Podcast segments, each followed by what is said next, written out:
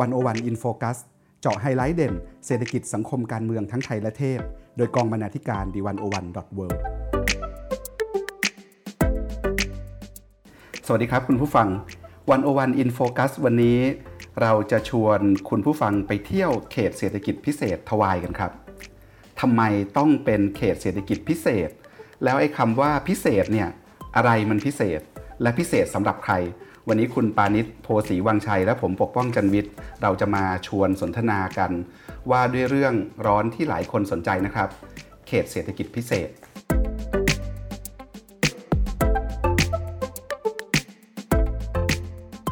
ท่านผู้ฟังครับ ผลงานที่มีคนอ่านมากที่สุดของดิวันอวันดอทเวประจำเดือนกันยายน 2562 คือสารคดี เรื่องในม่านหมอกเขตเศรษฐกิจพิเศษทวาย เขียนโดยคุณปานิชโพสีวังชัยนะครับ คุณปานิชกองบรรณาธิการวันอวันของเราไปลงพื้นที่ทวายมาครับ ผมชวนคุณปานิชคุยหน่อยว่า เป็นยังไงบ้างครับ ไปเจอทวายเป็นครั้งแรกในชีวิตค่ะ สวัสดีค่ะอาจารย์ปกป้องนะคะ ก็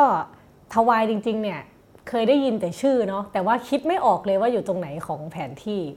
แล้วก็พบว่าจริง ๆ ทวายเนี่ยห่างจากกรุงเทพไปแค่ 300 กว่ากิโลเมตรครับเท่านั้นเองอยู่ อยู่ตังกาญจนบุรีค่ะครับอ่าอยู่ติดอำเภอพูน้ำร้อนค่ะ แล้วก็นั่งรถถนนไปประมาณอีก130กว่ากิโลเมตร ก็จะถึงทวายเลยค่ะ ที่ทวายมีอะไรพิเศษครับ ถึงกลายเป็นเขตเศรษฐกิจพิเศษ จริงๆเนี่ยต้องพูดก่อนเลยว่าทวายเป็นเมืองหลวงของเขตตะนาวศรีนะคะของพม่า แล้วก็เป็นเมืองที่มีทั้งอารยธรรมเก่าแก่ ขณะเดียวกันก็มีธรรมชาติที่ยังสมบูรณ์มาก ๆ เลยนะคะ คือมีทั้งทะเลภูเขาแม่น้ำแล้วก็มีสวนอ่ามีมะม่วงหิมพานต์นะคะซึ่งเป็นจุดขายของเขา แล้วก็ไร่หมากอะไรเงี้ยเยอะมากพื้นที่เยอะมากๆค่ะ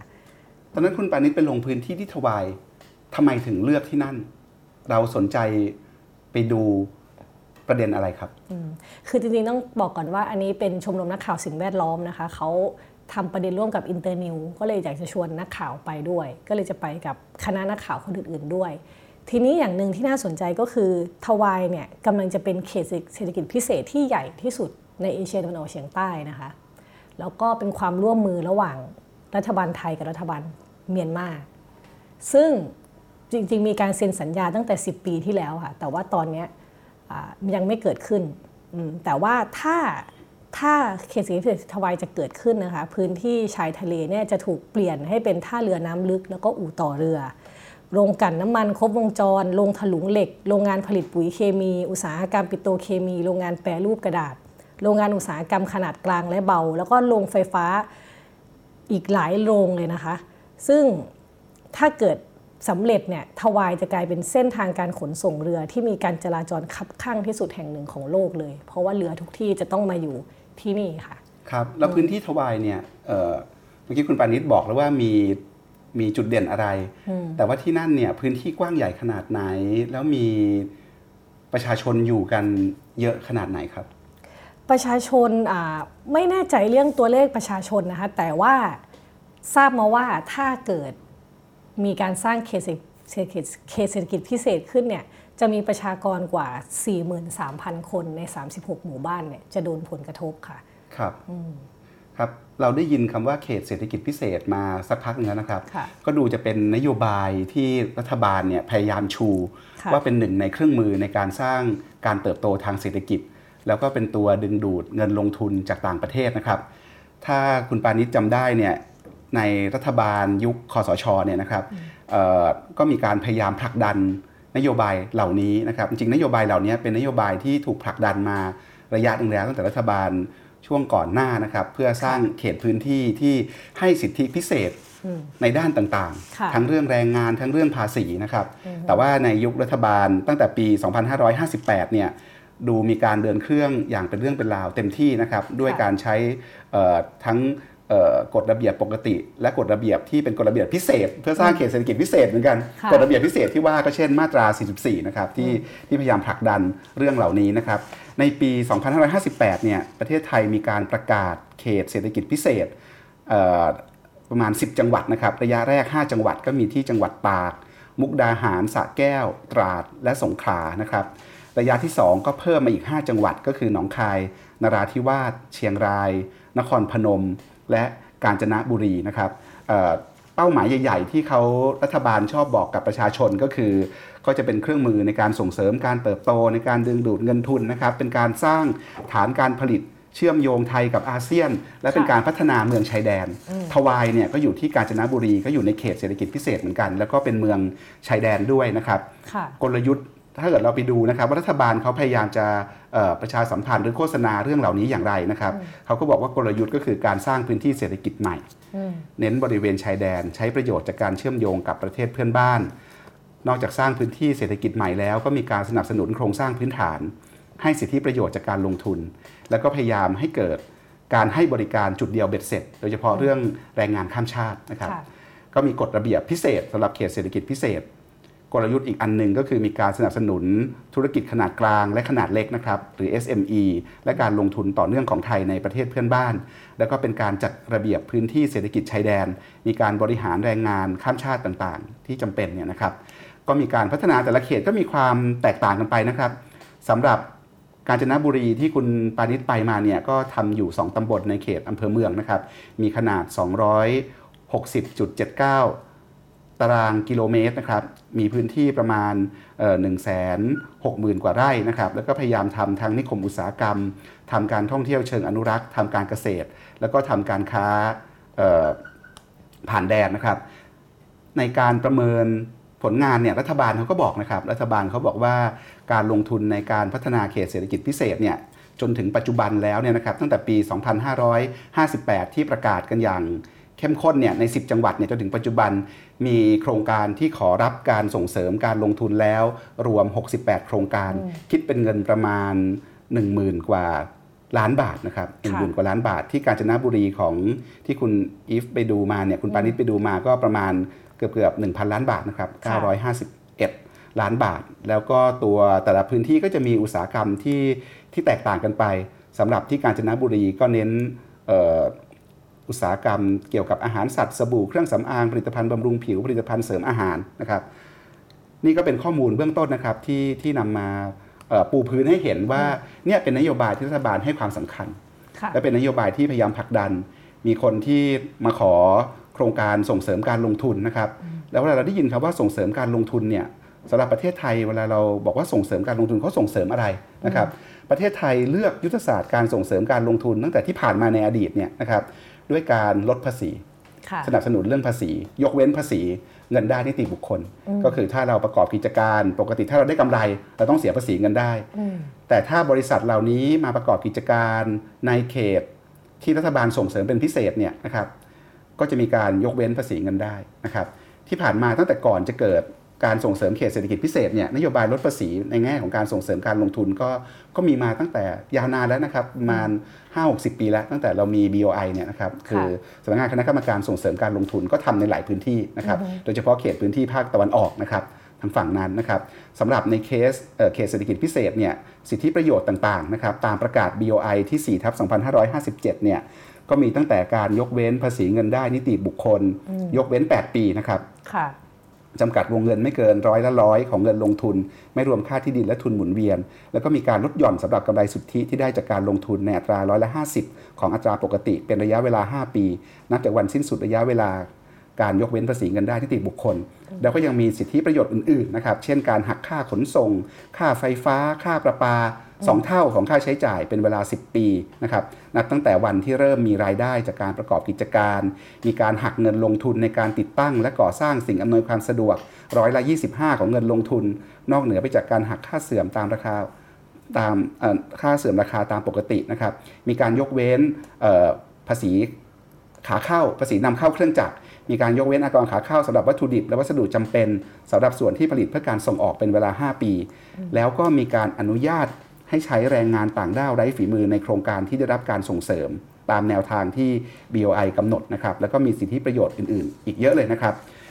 รวมถึงมีสิทธิประโยชน์ที่ได้จากกรมสรรพากรด้วยนะครับเเช่น ในกรณีของภาษีเงินได้ นิติบุคคลเนี่ยก็มีการลดหย่อนภาษีจากร้อยละ20 เหลือร้อยละ10 เป็นเวลา 10 รอบระยะเวลาบัญชี ตัวอย่างเหล่านี้เป็นต้น อันนี้ที่เล่าให้ฟังเพื่อให้ปูภาพไม่เห็นว่าในในในความคิด ในแนวคิดของรัฐไทยเนี่ยเวลาเราพูดถึงเขตเศรษฐกิจพิเศษเนี่ยไอ้คำว่าพิเศษที่ว่าเนี่ยก็คือการช่วยทุนเป็นพิเศษ คือการช่วยทุนเป็นพิเศษ คือการคือการพยายามคิดว่าระบบปกติเนี่ยไม่มีแรงไม่มีพลังพอที่จะไปดึงดูด ให้ทุนเนี่ยอยากเข้ามา แล้วสิ่งที่รัฐไทยพยายามจะจะบอกกับสังคมก็คือว่าถ้าทุนเข้ามาเนี่ยทุนก็จะนำมาซึ่งการเติบโตนะจะทำให้เกิดการผลิต ทำให้เกิดการจ้างงาน แล้วก็ทำให้ชีวิตความเป็นอยู่ของประชาชนเนี่ยดีขึ้นคำถามสำคัญของเรื่องเศรษฐกิจพิเศษ ก็อยู่ตรงนี้แหละครับ อยู่ตรงที่คำโฆษณาประชาสัมพันธ์ ชวนเชื่อของรัฐบาลเนี่ยในโลกความเป็นจริง เมื่อดึงดูดทุนให้เข้ามาแล้ว มันเป็นแบบนั้นจริงหรือเปล่าครับมาดูกันที่ความจริงกันนะคะอาจารย์ที่ที่ไปเจอมาเอาง่าย ๆ ก่อนว่า เวลาจะมีเขตเศรษฐกิจพิเศษเกิดขึ้นเนี่ย มันไม่ได้เกิดขึ้นแค่ตัวมันอันเดียว มันต้องมันต้องมีการแตกไปกระทบใหญ่หลายอย่าง เช่นอย่างแรกเลย มันต้องมีถนนก่อน ถนนที่เชื่อมระหว่างไทยไปที่ทวายอะค่ะ ซึ่งเอาแค่ถนนเนี่ยความยาว 138 กิโลเมตรเนี่ยก็กวาดเอาสวนหมาก แล้วก็กระทบหมู่บ้านเป็นจำนวนมากนะคะ อันนี้อย่างแรกยังไม่พูดยังไม่พูดถึงตัวเขตเศรษฐกิจพิเศษเลยนะ ซึ่งเวลาการสร้างถนนเนี่ยมันก็เป็นองค์ประกอบสำคัญของสิ่งที่เขาเรียกว่าระเบียงเศรษฐกิจเชื่อมตะวันตกตะวันออกค่ะ หรือว่า East West Economic Corridor นะคะ ซึ่งพอมันเป็นอย่างเงี้ยมันจะกลายเป็นว่าถนนเส้นนี้ที่เขาเรียกกันว่า road link นะคะ ซึ่งอันเดิมคือชาวบ้านเขาเรียกกันว่าถนนที่คีก็จะกลายเป็นทางออกสู่ทะเลอันดามัน แห่งใหม่ของไทยเลยก็คือต่อจากกรุงเทพยาวมาได้การจันทบุรีปุ้งถวาย ซึ่งมันเป็นถนนเส้นที่สำคัญมากๆ เป็นเส้นหล่อเลี้ยงเคเศรษฐกิจพิเศษ แต่ในขณะเดียวกันเนี่ยที่ว่า 130 กิโลเนี่ยนะครับแล้วถนนพิเศษในเขตเศรษฐกิจพิเศษนี้มันไปตัดผ่านชีวิตผู้คนยังไงบ้างครับเนี่ยก็ส่วนมากชาวบ้านนะคะก็โดนตัดผ่านไปเลยอะไรเงี้ยบางคนก็โดนให้ค่าเวรคืนที่แบบแค่สองหมื่นบาท ทั้งทั้งที่ เนี่ยเป็นรายได้เดียวของคนในหมู่บ้านเลยประมาณ แล้วก็มีอีกเรื่องหนึ่งคือ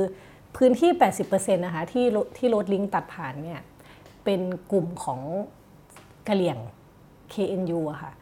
ซึ่ง KNU เนี่ยก็มีความขัดแย้งกับรัฐบาลเมียนมาอยู่แล้วด้วย เรื่องมันก็เลยซับซ้อนขึ้นไปอีกว่า แล้วใครจะได้ประโยชน์ยังไงกับถนนเส้นนี้ อันนี้อย่างแรกก่อนนะคะ แล้วก็ ที่เขาบอกว่าเคสเคสเคสเศรษฐกิจพิเศษเนี่ยจะทำให้คนมีคุณภาพชีวิตดีขึ้นเนี่ยในความจริงมันไม่ได้เป็นแบบนั้น อย่างแรกคือน้ำที่เขาเคยใช้ดื่มกินได้ค่ะ ก็กลายเป็นว่าโดนดินโดนอะไรนะ่ะทับหมดเลย อันนี้ไม่ได้ แต่ว่าอันนี้นะคะอาจารย์มีเรื่องหนึ่งที่น่าสนใจก็คือ กลุ่มคนรุ่นใหม่ในทวายเนี่ยที่ต้องขับมอเตอร์ไซค์ไปเรียนในตัวเมืองทวายเนี่ย เขาก็บอกว่าจริง ๆ การมีถนนมันก็ดีนะ แต่ว่าจะต้องทำให้พอดีแล้วก็ต้องถามชาวบ้านก่อน เพราะที่ผ่านมาเนี่ยบุกลุกเข้ามาเลย โดยไม่ได้ถามชาวบ้านเลยว่า แบบไหนถึงจะพอดี หรือที่ดินตรงนี้เนี่ยมันสำคัญกับชาวบ้านยังไงค่ะ อันนี้ปัญหาแรกที่ถนนก่อนครับแล้วเจออะไรอีกบ้างครับคุณคุณปานิชไปดูที่จริงแล้วคุณปานิชเนี่ยไม่ใช่นักเศรษฐศาสตร์ด้วยเวลาเราฟังนักเศรษฐศาสตร์หรือฟังภาครัฐ ที่กำหนดนโยบายเศรษฐกิจเนี่ย เวลาพูดถึงเขตเศรษฐกิจพิเศษ ภาพในหัวก็จะเป็นภาพสวยหรูนะครับเป็นการเปลี่ยนชีวิตผู้คนเอาโครงสร้างพื้นฐานลงไป เกิดการจ้างงานเกิดการผลิต ยกระดับขีดความสามารถในการแข่งขัน คุณปานิชเป็นนักข่าว ไม่เคยเรียนเศรษฐกิจเลย ลงพื้นที่ครั้งแรกไปเห็นชีวิตจริงเนี่ยชาวบ้านชีวิตจริงเขาได้รับผลกระทบอย่างไรต่อโครงการโครงการใหญ่ ๆ ชื่อใหญ่ ๆ โต ๆ อย่างเขตเศรษฐกิจพิเศษค่ะ ก็อย่างแรกเลยเนี่ย เวลาเราจะสร้างอะไรใช่ไหม มันก็ต้องยกคนออกไป พูดง่ายๆก็คือว่า เขาจะทำพื้นที่เขาใช้คำว่าเขตจุดกิโลเมตรที่ศูนย์นะคะ คือจุดตั้งต้นของถนน ซึ่งตรงนั้นเนี่ยอยู่ริมทะเล ตอนนี้มันกลายเป็นจุดกิโลเมตรที่ศูนย์เปล่า เพราะว่าตอนนี้ไม่มีอะไรเลยคือว่างเปล่า แล้วก็ยกชาวบ้านออกไปจากหมู่บ้านชาวเลค่ะที่อยู่ติดทะเลที่เขาหาปลาอะไรเงี้ย เขาก็ย้ายให้ไปอยู่หมู่บ้านจัดสรรที่ทำไว้ให้นะคะที่เขาเรียกกันว่า relocation หมู่บ้านบาวาค่ะ ปัญหาก็คือว่าชาวบ้านเนี่ยต้องทิ้งอาชีพเดิมของตัวเองที่เคยหาปลาเนี่ยไปปลูกผักแทน ทั้งๆทที่เขานะหาปลามาทั้งชีวิตตั้งแต่ต้นตระกูล ทีนี้จะเล่าให้ฟังว่าพอไปเห็นที่หมู่บ้านจัดสรรนั้นนะคะมันเหมือนบ้านพักข้าราชการที่ไม่มีคนอยู่ แล้วก็สร้างแบบเดียวกันเรียงเรียงเรียงเรียงแล้วเป็นฝุ่นจับเต็มเลย แล้วอาจารย์เชื่อไหมคะว่าทั้งหมู่บ้านน่ะเหลืออยู่อาศัยแค่ครอบครัวเดียวครับเพราะว่าน้ำไฟไม่มี มีมาให้แค่เดือนแรก หลังจากนั้นไม่ไหลแล้ว ไม่มีไฟแล้ว ก็ไปเจอคุณป้ากับคุณลุงอะค่ะ คุณลุงนั่งป่วยอยู่ คุณป้าเนี่ย เราก็ถามกันแบบคนเมืองนะก็ไปถามว่าเอาป้าอยู่ยังไงไฟดับเงี้ยป้าก็บอกว่าก็จุดตะเกียงเอา ก็พูดแบบเรียบๆเลยนะคะแบบว่าปกติน้ำก็เดินไปตักถังเอาอย่างเงี้ยแล้วคือข้าวของทั้งหมดในบ้านก็คือมีน้อยมาก แทบจะแบบเวลาเราพูดถึงว่าเราเห็นคนจนอะไรเงี้ยแต่อันเนี้ยคือเหมือนเขาเขาแทบไม่มีเงินด้วยแล้วป่วยด้วย แล้วก็ต้องมาอยู่ในบ้านที่ไม่มีน้ำไม่มีไฟ แล้วก็ต้องเปลี่ยนอาชีพจากหาปลามาเป็นปลูกผักแทนอย่างเงี้ยค่ะ ก็อยู่กันไปตามอัตภาพอะต้องต้องใช้คำประมาณยถานี้กรรมเออตามยถากรรมตามยถากรรมอืมประมาณนี้ค่ะ ซึ่งทางกลุ่มนายทุนเนี่ยก็จะมองว่าอ้าวก็ย้ายบ้านมาให้แล้วไง ให้อยู่บ้านปูนดีๆ เนี่ย มันไม่ดีตรงไหนทำไมไม่อยู่ ซึ่งปัญหาของมันเนี่ยไม่ใช่ว่า มีบ้านหรือไม่มีบ้านปัญหาคือว่ามันตัดจากรากเดิมของชีวิตชาวบ้านไปอะค่ะอันนี้คืออย่างแรกที่โดนผลกระทบ แล้วก็นอกจากหมู่บ้านที่จะอยู่บริเวณเขตเศรษเขตเศรษฐกิจพิเศษนะคะยังมีหมู่บ้านที่จะถูกเอาไปทำเป็นเขื่อน เพราะจะต้องเอาน้ำมาป้อนเขตเศรษฐกิจอีกทีหนึ่งซึ่งอยู่ไกลออกไป ซึ่งหมู่บ้านนั้นก็มีป่าที่สวยมาก แล้วก็มี แม่น้ำแม่น้ำตะไลงาค่ะที่สวยมากๆอีกเหมือนกัน ก็ปรากฏว่าพอจะทำเขื่อนเนี่ยมันก็ต้องตัดป่าต้องไปโค่นธรรมชาติทิ้งเยอะเหมือนกัน เขาก็จะบอกว่าให้ชาวบ้านเนี่ยย้ายมาอยู่หมู่บ้านนี้แหละรีโลเคชันเนี่ยอืมแต่ว่าอันนี้โชคดีมากตรงที่เขามีหลวงพ่อค่ะ คือที่พม่าคนเขาเขาจะนับถือหลวงพ่อมาก เขาบอกว่าถ้าอยากจะเปลี่ยนความคิดชาวบ้านได้เนี่ย ต้องเปลี่ยนความคิดหลวงพ่อให้ได้ก่อน ประเด็นคือหลวงพ่อเนี่ยไม่ยอมก็บอกชาวบ้านว่า เอ้ย เราอยู่อย่างนี้กันมาตั้งนานเนี่ย เราจะไปยอมย้ายที่ไปอยู่ที่อื่นทำไม เขาก็เลยต่อสู้ในการทำ CBT อะค่ะ หรือว่าป่าชุมชน ก็คือให้นักท่องเที่ยวมาท่องเที่ยวเชิงแบบเชิงนิเวศที่ป่านี้อย่างเงี้ย พอมันเป็นแบบนั้นปุ๊บเนี่ย มันก็คล้ายๆว่าสร้างมูลค่าให้ธรรมชาติของชาวบ้าน ตอนเนี้ยก็เลย เหมือนว่าจะรอดแหละจากการที่จะถูกเอาไปทำเป็นเขื่อนค่ะ อันนี้คือที่อีฟเห็นมา ครับ ฟังดูเหมือนกับว่าชีวิตชาวบ้านไม่ได้ดีขึ้นอืมแต่ว่ากลับแย่ลงด้วยซ้ำใช่ค่ะ แล้วข้อดีความเจริญก็ดีถนนหนทางที่สะดวกขึ้นหรือว่าอุตสาหกรรมใหม่ ๆ ที่เกิดขึ้นเนี่ยมันเกิดขึ้นจริงๆไหมในพื้นที่ไปแล้วเห็นไหมคือคือมันยังไม่เกิดอย่างแรกเพราะว่า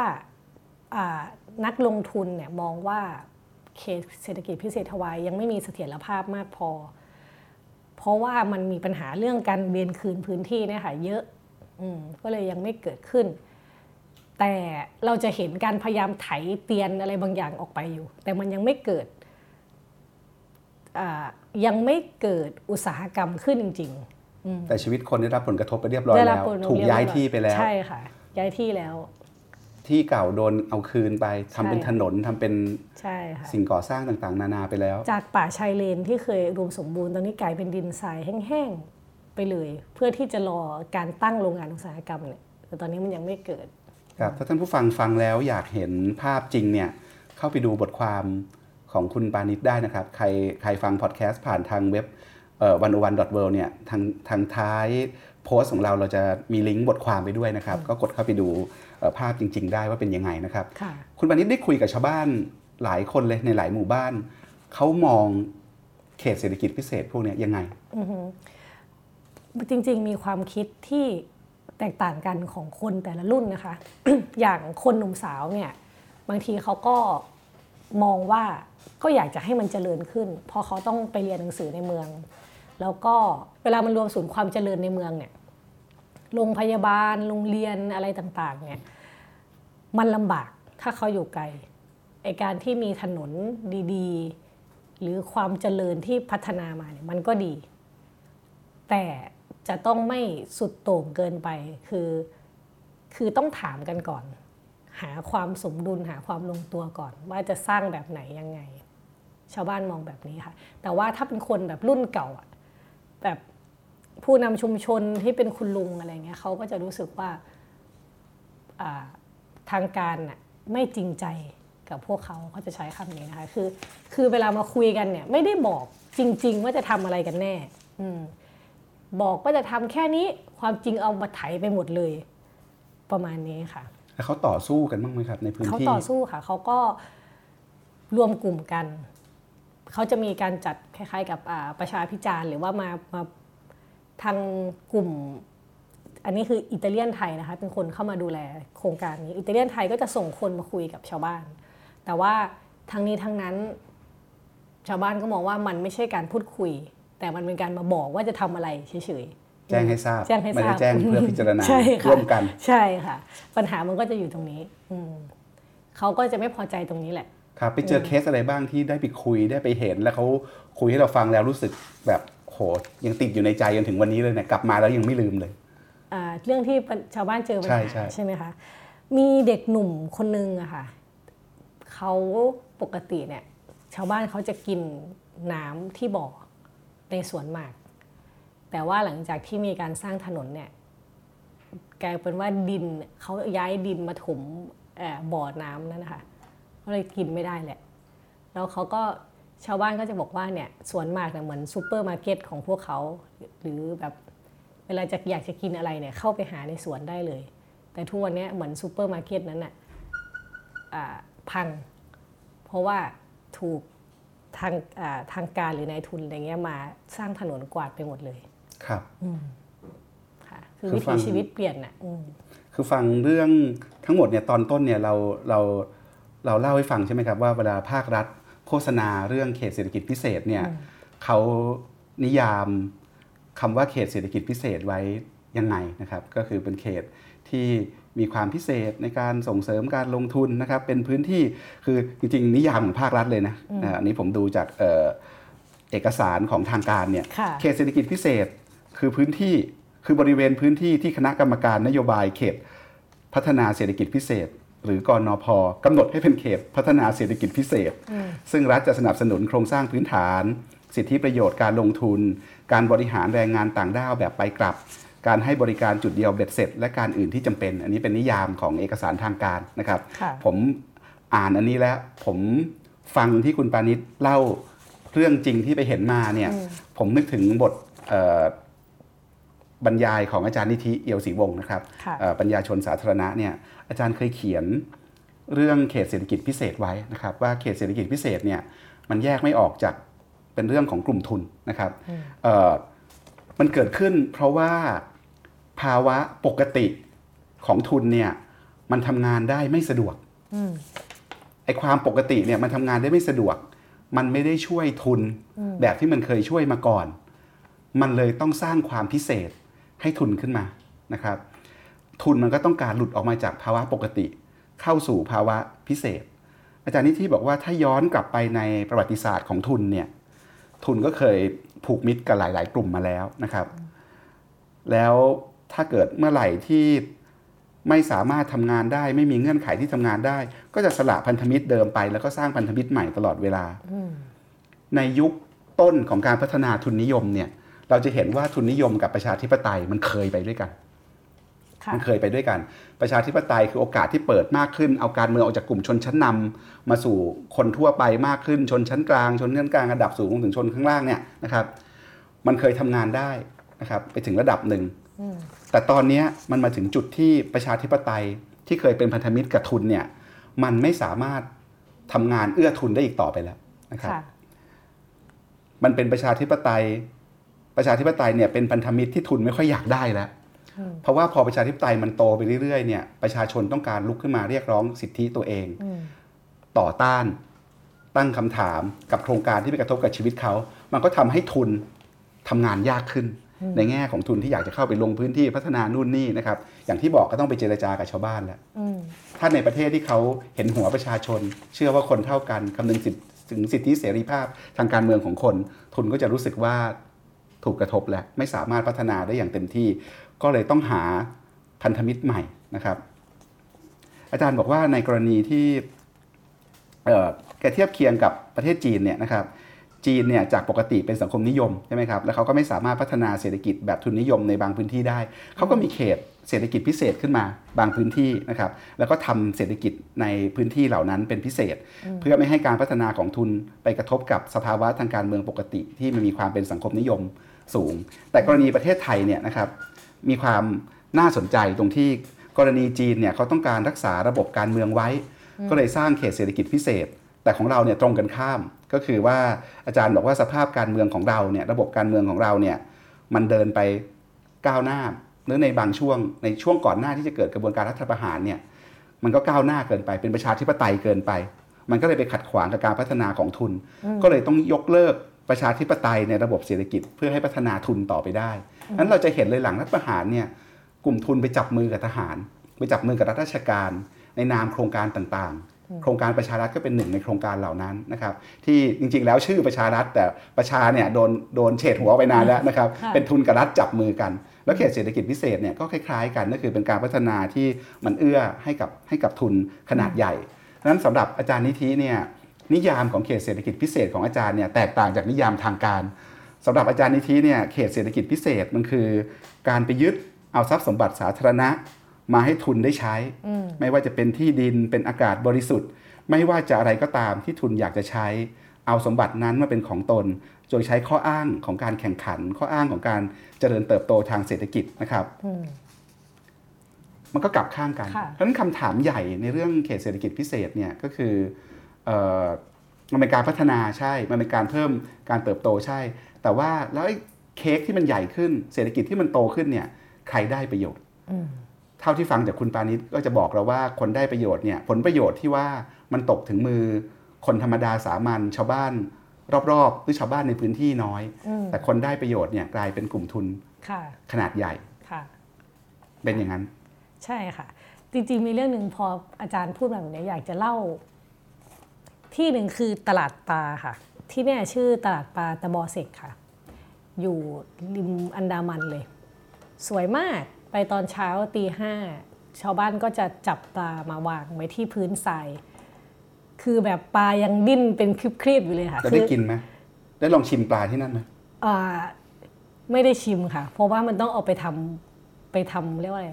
ไปทำให้สุกก่อนอะไรคเงี้รัยบ คืออยากจะเล่าให้ฟังว่า ถ้าเกิดมีร้านอาหารทะเลริมทะเลอันไหนบอกเราว่าปลาของเขาสดเนี่ยเชื่อเถอะว่าไม่มีทางสดกว่า ปลาที่จากเคยตเห็นลาดเนี่ยนะปลาตะบอสิกใช่ค่ะ เพราะว่าปลาบางตัวนี่ยังสะขัดสะบัดครีบบนพื้นทรายนะคะบางทีมันยังเขายังไม่รู้ตัวว่าเขามาอยู่บนบกแล้วอะไรอย่างเงี้ยแล้วก็มีปลาหลายชนิดมาก บางชนิดเนี่ยแทบหาไม่ได้เลยในสมมติกรุงเทพเนี่ยนึกไม่ออกเลยว่าเราจะไปเจอปลาพวกนั้นได้ยังไง ทีนี้เนี่ย เขาก็จะซื้อขายกันสดๆอย่างนั้นเลยค่ะ คือหาปุ๊บเอามาขายปั๊บ ซึ่งวิถีชีวิตแบบนี้มันดำเนินมาอย่างยาวนานแล้ว แล้วเป็นช่องทางทำกินของชาวบ้าน โดยที่แทบจะไม่ต้องลงทุนอะไรมาก เพราะว่าขายกันตรงชายหาดเลยนะคะ แต่ว่าทีเนี้ยพื้นที่ตรงนั้นเนี่ย ถ้าเกิดมีการสร้างท่าเรือน้ำลึก หรือว่ามีการเอาอู่ต่อเรือเปลี่ยนชายหาดนั้นน่ะ ให้เป็นอุตสาหกรรมขนาดใหญ่ หรือว่าให้เป็นที่ส่งของต่างๆเนี่ยวิถีชีวิตของชาวบ้านนี้หายไปเลย แล้วก็ปลาแปลกๆที่เคยจับได้ค่ะ ก็จะหายไปเพราะว่าระบบนิเวศมันเปลี่ยนแพลงต้นอาหารที่เคยเป็นอาหารปลาอยู่ได้ก็จะหายไปหมดเลย อันนี้ส่งผลกระทบทั้งธรรมชาติแล้วก็วิถีชีวิตของชาวบ้านเลยค่ะ ครับ ต้นทุนเหล่านี้เป็นต้นทุนที่เกิดขึ้นจริงในการพัฒนา เป็นราคาที่เราต้องจ่าย แต่เป็นราคาที่เรามักจะหน้ามืดตามัวมองไม่เห็น หรือแกล้งหรีตาทำเป็นมองไม่เห็นนะครับ เพราะว่ากลัวโครงการจะไม่ได้สร้าง เวลาเราสร้างโครงการขนาดใหญ่เนี่ยมันต้องมีการประเมินผลกระทบค่ะทั้งต่อเรื่องสุขภาพทั้งต่อเรื่องสิ่งแวดล้อมอืมทีนี้โครงการที่ดีที่เป็นการพัฒนาที่มีความหมายกับผู้คนเนี่ยเวลาประเมินคำว่าต้นทุนของโครงการ เราไม่ได้นับเฉพาะต้นทุนแค่ค่าก่อสร้างค่ะแต่เรารวมถึงต้นทุนที่มันกระทบกับวิถีชีวิตของคน กระทบกับสิ่งแวดล้อม กระทบกับทรัพยากรธรรมชาติด้วย ซึ่งหลายอย่างเนี่ยมันตีราคาเป็นมูลค่าได้ได้ยาก เพราะฉะนั้นนี่เป็นเป็นเป็นเทคนิคเสมอครับ เวลาเราทำโครงการขนาดใหญ่ แต่เป็นเทคนิคที่ภาคประชาชนต้องช่วยกันจับตา เพราะหลายโครงการเนี่ยบางที เรานึกถึงประโยชน์เราประเมินไว้ใหญ่โตเกินจริง แต่เวลาเรามาประเมินฝั่งต้นทุน เราประเมินไว้เล็กเกินจริง แล้วเราลืมต้นทุนที่มองไม่เห็นแต่มีความสำคัญ เรื่องสุขภาพคนเรื่องสิ่งแวดล้อม นั้นในแง่แบบนี้ครับเวลาทำโครงการนี่เป็นสิ่งที่เราต้องต้องต้องคำนึงถึงด้วยคำถามตามมาในฐานะที่เคยเป็นนักเศรษฐศาสตร์มาก่อนเนี่ยค่ะนะครับ นอกจากเราคิดเรื่องพวกนี้ เราก็ต้องดูด้วยว่าคำถามหลักก็คือ นโยบายส่งเสริมการลงทุน มันยังมีความหมายอยู่ไหมอืมเราต้องแลกมาด้วยอะไรบ้าง เพื่อให้แลกมาด้วยการที่ทุนต่างชาติเข้ามา ประโยชน์ที่ได้เนี่ยคำถามแรกเลย ประโยชน์ที่ได้มันตกอยู่กับ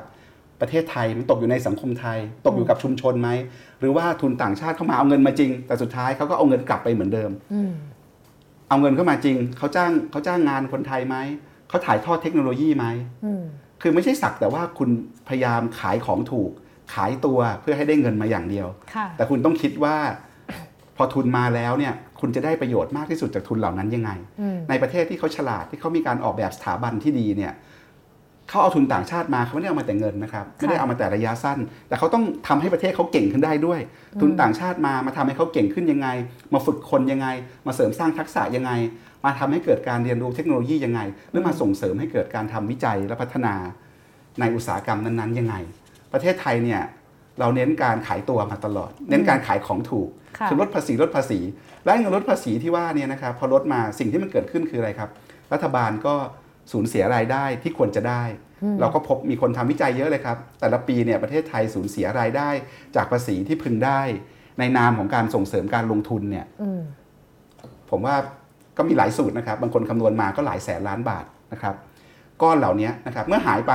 เงินที่มันควรต้องเอาไปลงในเรื่องการศึกษาเรื่องสาธารณสุข และหลายเรื่องที่ในช่วงการพัฒนาโครงสร้างพื้นฐานที่ส่งผลกระทบต่อคนวงกว้าง เงินมันก็จะน้อยลงค่ะรัฐบาลก็ตามไปไล่เก็บภาษีไปไล่จิกเอาคนเล็กคนน้อยใช่ไหมครับแต่เวลาลดภาษีให้กับกลุ่มทุนเนี่ยลดกันทีหนึ่งหลายพันหลายหมื่นล้าน แต่เวลาเราไปไล่เก็บภาษีกับคนเนี่ยไปเก็บแม่แม่คงแม่ค้าอะไรทั่วไปหมดเต็มไปหมดค่ะมันจะเห็นความไม่เป็นธรรมตรงเนี้ยอยู่นะครับ เพราะฉะนั้นคำถามหลักก็คือ ถ้าเราเลือกที่จะส่งเสริมการลงทุนในแบบที่มันยั่งยืนขึ้น มันมีทางเลือกอะไรอีกบ้างอืมนอกเหนือจากการลดภาษีลดภาษีลดภาษีนะครับ เราจะส่งเสริมให้เกิดการพัฒนา การวิจัยในพื้นที่ยังไงเราจะส่งเสริมให้ทุนต่างชาติเนี่ยถ่ายทอดเทคโนโลยีถ่ายทอดความรู้ ถ่ายทอดความสามารถให้กับผู้ประกอบการไทย แรงงานไทยคนทำงานไทยได้ยังไง อันเนี้ยเป็นโจทย์ในทางเศรษฐศาสตร์ด้วยซ้ำนะครับ เป็นโจทย์ที่ต้องต้องคิด แล้วที่ผ่านมาเราคิดโจทย์เรื่องพวกนี้น้อย รัฐบาลจะถือเอาว่าตัวเลขในการที่มีโครงการมาขอส่งเสริมการลงทุน ตัวเลขเงินภาษีที่หายไปให้กับต่างชาติเนี่ยอืม กลายเป็นว่าถือว่าเป็นความสำเร็จด้วยซ้ำกลายเป็นว่าเป็นนโยบายรัฐบาลมาโฆษณาว่าอุ้ยเนี่ยส่งเสริมการลงทุนไปแล้วมูลค่าเท่านั้นเท่านี้ แต่ไม่ได้คิดกลับกันพวกเนี้ยเงินกูทั้งนั้นเงินเราทั้งนั้นนะครับเงินเราทั้งนั้นเออเห็นภาพมาก เพราะว่ายิ่งยิ่งยิ่งอีฟไปเห็นมาเนาะเวลาประชาชนเขาอยู่ไกลๆเนี่ยเขาจะมีความหวังเสมอว่าการพัฒนาเนี่ยมาถึงแล้วมันจะสร้างงานให้เขาได้ แต่ในความจริงคือตอนนี้ไม่ได้สร้างงานให้ใครอะไรทั้งนั้นเลยค่ะ แล้วก็ทุกบ้านของที่พม่าค่ะ จะมีรูปของนายพลนายพลองซานแล้วก็องซานซูจี ติดคู่กันตลอดเลย ซึ่งทีเนี้ยมันก็ตรงกันกับช่วงหลังมาเนี่ยที่องซานซูจีเนี่ยเคยเคยมาที่ตลาดปลามหาชัยค่ะ แล้วเขาก็ชวนให้คนพม่าเนี่ยกลับบ้านเขาบอกว่าเศรษฐกิจเขาเนี่ย กำลังจะฟื้นฟูแล้วค่ะซึ่งนี่แหละก็สอดคล้องกันกับการที่มีเขตเศรษฐกิจพิเศษขึ้นมาใหม่ค่ะครับ นี่ก็เป็นภาพของเขตเศรษฐกิจพิเศษที่ทวายนะครับ ผมอยากปิดท้ายรายการวันนี้ชวนคิดนะครับ เป็นข้อคิดจากงานเขียนของอาจารย์นิธิเหมือนกันที่คิดเรื่องพวกนี้นะครับ ว่าจริง ๆ แล้ว นโยบายเขตเศรษฐกิจพิเศษเนี่ยไม่ใช่แค่นโยบายเศรษฐกิจ มันเป็นเรื่องการเมือง การเมืองมันคือเรื่องของการแบ่งปันผลประโยชน์นะครับ ว่าใครได้อะไรขนาดไหน ผลพวงของการพัฒนาไปตกอยู่ที่ใครผ่านกระบวนการต่อรองอย่างไรนะครับ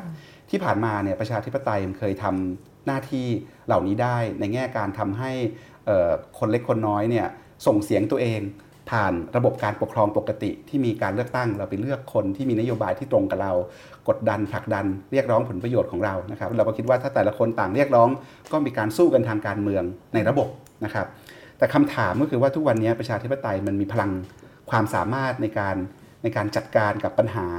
เรื่องผลพวงของการพัฒนาได้มากน้อยขนาดไหนนะครับ เพราะว่าประชาธิปไตยมันไม่ได้ลอยอยู่นอกโลกเหนือสังคมอะแล้วมันอยู่ในสังคมที่เต็มไปด้วยความเหลื่อมล้ำ ในสังคมที่เต็มไปด้วยความเหลื่อมล้ำเนี่ยอำนาจต่อรองของตัวละครต่างๆเนี่ยมันไม่เท่ากันนะครับ แล้วคนเล็กคนน้อยเนี่ยยังมีพื้นที่ได้มากน้อยขนาดไหนในแง่ของการต่อรองบนฐานของการพัฒนา เพราะเวลาเราพูดถึงการพัฒนาเนี่ยเรามักจะได้ยินวัฒกรรมที่อ้างว่าคุณต้องเสียสละเพื่อผลประโยชน์ส่วนรวม แล้วถ้าเกิดเราไปไล่ดูว่าใครต้องเสียสละบ้างเนี่ยเส้นทางการพัฒนาที่ผ่านมารวมถึงการพัฒนาในสังคมไทยด้วยนะครับ คนที่เสียสละเพื่อส่วนรวมเนี่ย เป็นคนเล็กคนน้อย คนยากจนคนที่ไม่ค่อยมีทั้งนั้นทางที่เขายอมเสียสละหรือถูกบังคับให้ต้องเสียสละ ก็กลายเป็นผู้เสียสละซ้ำซากซ้ำแล้วซ้ำเล่าอยู่นั่นเองนะครับเพราะนั้นโจทย์เหล่านี้เป็นโจทย์สำคัญว่าเเราจะสร้างระบบการเมืองแบบไหน ที่จะเติมพลังให้กับคนสามารถลุกขึ้นมาต่อรองทางการเมืองได้บนฐานที่ที่เท่าเทียมกันมากขึ้นนะครับ อาจารย์นิที่เคยเขียนบทความไว้ชิ้นหนึ่งนะครับ เรื่องประชาธิปไตยใหม่ อาจารย์บอกว่าประชาธิปไตยเนี่ยเป็นระบอบที่เกิดขึ้นพร้อมกับการขยายตัวของทุนนิยมอุตสาหกรรม ของการเกิดขึ้นและแพร่หลายของรัฐสมัยใหม่ ซึ่งส่วนใหญ่ก็เป็นรัฐประชาชาติก็คือประชาทุกคน ประชาชนทุกคนเป็นเจ้าของชาติ ร่วมกันและเท่าเทียมกัน รัฐสมัยใหม่เนี่ยนะครับเเกิดขึ้นนะครับประชาธิปไตยเกิดขึ้นบนฐานที่มีระบบการศึกษา ที่เตรียมคนเข้าสู่การผลิตในอุตสาหกรรม และพาณิชยกรรมแผนใหม่ แล้วก็ มีการบรรลุถึงสถานะอันสูงสุดของวิทยาศาสตร์ธรรมชาติในจักรวาลของความรู้ นี่คือประชาธิปไตยมันเติบโตมาในเนื้อดินแบบนี้นะครับแต่ว่าเงื่อนไขต่างๆ ที่แวดล้อมประชาธิปไตยที่มันเกิดขึ้นในปลายคริสตศตวรรษที่ 18 จนถึงครึ่งแรกของศตวรรษที่ 20 เนี่ยมันเปลี่ยนไปหมดแล้วไอ้เงื่อนไขที่ประชาธิปไตยมันเคยเติบโตมาในเนื้อดินแบบนี้เนื้อดินมันเปลี่ยนหมดแล้ว ทุนนิยมมันก็พัฒนาเลยไปจากทุนนิยมอุตสาหกรรมไปไกลแล้วนะครับ รัฐประชาชาติที่เคยมีขอบเขตแน่นอน มีเส้นเขตแดนชัดเจน มันก็ไม่มีอีกแล้ว เพราะเราอยู่ภายใต้โลกาภิวัตน์ที่มันข้ามรัฐรอดรัฐได้หมดนะครับ มันก็ส่งผลกระทบต่อการจัดสรรทรัพยากรนะครับ และการจัดสรรผลได้จากการพัฒนา ระบบการศึกษาก็เปลี่ยนไปแล้ว หลายคนรู้สึกว่าระบบการศึกษาก็ไม่ตอบสนองชีวิตของคนอีกต่อไปแล้ว วิธีการทางวิทยาศาสตร์ที่เคยเป็นหัวใจหลักของประชาธิปไตยและการพัฒนา ก็ไม่ได้เป็นหนึ่งเดียวในการผูกขาดในการค้นหาความจริงได้ตามแบบเดิมแล้ว เพราะฉะนั้นอาจารย์เปิดประเด็นไว้ว่า ไอการจัดการทางการเมืองแบบประชาธิปไตยที่เราคุ้นเคยเนี่ยมันทำอยู่บนสถาบันที่มันไม่สามารถพดุงค่านิยมประชาธิปไตยได้จริงอีกต่อไปแล้วนะครับ คือเราจะพูดถึงความเสมอภาคได้ยังไง ท่ามกลางความเหลื่อมล้ำจนสุดกู่ขนาดนี้ เราจะพูดถึงสิทธิในการปกครองตัวเองยังไง ในเมื่อรัฐบาลกลางเนี่ยมีอำนาจล้นเหลือนะครับ แล้วก็เข้าไปจัดการทรัพยากรเยอะแยะไปหมด แล้วก็ไม่จัดการเพื่อประชาชนในพื้นที่แต่เป็นการจัดการเพื่อเพื่อทุนทุนข้ามชาติด้วย หรือทุนผูกขาดในประเทศตัวเองด้วยนะครับ เพราะนั้นโจทย์สำคัญในเรื่องนี้ก็คือ รัฐบาลเราต้องการรัฐบาลแบบไหนอะเพื่อรักษาค่านิยมประชาธิปไตยแล้วด้านหนึ่งเราจะต้องการรัฐบาลที่เล็กลง อีกด้านหนึ่งเราต้องการรัฐบาลที่ใหญ่ขึ้นไปพร้อมกันนะครับ รัฐบาลที่เล็กลงไม่มายุ่งกับชีวิตเรามากในขณะเดียวกันรัฐบาลที่ใหญ่ขึ้น เพื่อมาช่วยโอบอุ้มคนที่ร่วงหล่นจากการพัฒนา เช่น สวัสดิการสังคมเราเรียกร้องว่าต้อง ตลาดมันทำงานสวัสดิการสังคมไม่ได้ รัฐบาลก็ต้องเข้ามาทำเช่นเรื่องระบบหลักประกันสุขภาพเป็นต้นนะครับ เราต้องการอะไรหลาย ๆ อย่างแบบนี้ที่เป็นขั้วตรงข้ามกันนั้นโลกการเมืองมันยากขึ้นเรื่อย ๆ โจทย์ประชาธิปไตยที่มีคุณภาพ มันก็ยากขึ้นเรื่อย ๆ เหมือนกันนะครับอาจารย์ก็ทิ้งท้ายว่าเนี่ยเป็นเรื่องที่เราต้องช่วยกันคิดต่อไปว่าประชาธิปไตยใหม่มันควรจะมีลักษณะแบบไหน แล้วมันจะเดินไปถึงได้ยังไงนะครับประชาธิปไตยที่เห็นหัวคนทุกคนเท่าเทียมกันจริง ๆ ประชาธิปไตยที่ อยู่ในโลกแห่งความเหลื่อมล้ำแล้วมีศักยภาพในการลดความเหลื่อมล้ำได้ ไม่ใช่เป็นประชาธิปไตยที่ให้คนที่มีเยอะสามารถเข้าไปครอบงำได้ด้วยนะครับเนี่ยเป็นโจทย์ที่ผมคิดว่าเป็นโจทย์สำคัญ แล้วในเรื่องของโจทย์ทางเศรษฐศาสตร์แน่นอนว่ายุทธศาสตร์การพัฒนาเศรษฐกิจเนี่ยก็เป็นเรื่องสำคัญ การพัฒนาที่มีคุณค่าความหมายอย่างเดียว แน่นอนว่าเราดูแต่เรื่องอัตราการเติบโตทางเศรษฐกิจอย่างเดียวไม่ได้ เราคำนึงถึงการที่เค้กใหญ่ขึ้นไม่ได้คำนึงถึงแต่ประสิทธิภาพไม่ได้ โจทย์เรื่องความเป็นธรรมก็ต้องเป็นโจทย์ที่นักเศรษฐศาสตร์เนี่ยหันมาให้ความสนใจมากขึ้นว่าไอเขตเศรษฐกิจพิเศษเนี่ยไม่ใช่แค่ทำให้ GDP โต ไม่ใช่ทำให้เกิดการจ้างงานโต แต่ว่ามันพิเศษเพื่อใคร ไอ้ก้อนเค้กที่โตขึ้นมาเนี่ยมันถูกเอาไปจัดสรรปันส่วนแบ่งกันอย่างเท่าเทียมขนาดไหน มันเป็นการพัฒนาที่ประชาชนมีส่วนร่วมไหม เป็นการพัฒนาที่คำนึงถึงความเป็นธรรมทางสังคมไหม เป็นการพัฒนาที่คำนึงถึงรากของผู้คนที่อยู่ในชุมชนนั้นๆไหม อย่างนั้นแหละมันถึงจะเป็นการพัฒนาที่สมบูรณ์ที่แท้จริงที่เห็นหัวประชาชน แล้วมันเป็นการพัฒนาที่พิเศษในความหมายที่มีทุกคนอยู่ในนั้นค่ะมันไม่ใช่พิเศษเฉพาะกับกลุ่มทุนอย่างเดียวเท่านั้นค่ะอันนี้ทิ้งท้ายเดี๋ยวพูดนะคะก็คือว่า ขอพูดถึงเขตเศรษฐกิจเขตเศรษฐกิจพิเศษทวายแล้วกันว่า ณวันเนี้ยเขตเศรษฐกิจพิเศษทวายเนี่ยยังไม่เกิดขึ้นนะคะ แล้วก็ถ้าวันหนึ่งเนี่ยจะมีการนิยามความสำเร็จของ เขตเศรษฐกิจพิเศษจริงๆเนี่ยคำถามก็คือความสำเร็จเนี่ยนิยามโดยใคร แล้วก็เสียงของผู้ที่เสียผลประโยชน์อะถูกนับด้วยหรือเปล่า อันนี้ก็จะเป็นสิ่งที่อยากจะทิ้งท้ายไว้ค่ะ ครับ และนี่คือวันโอวันอินโฟคัสประจำสัปดาห์นี้นะครับ วันนี้คุณปานิชโพสีวังชัย และผมปกป้องจันวิทย์ ขอลาไปก่อน พบกันใหม่วันศุกร์หน้าครับ สวัสดีครับ สวัสดีค่ะ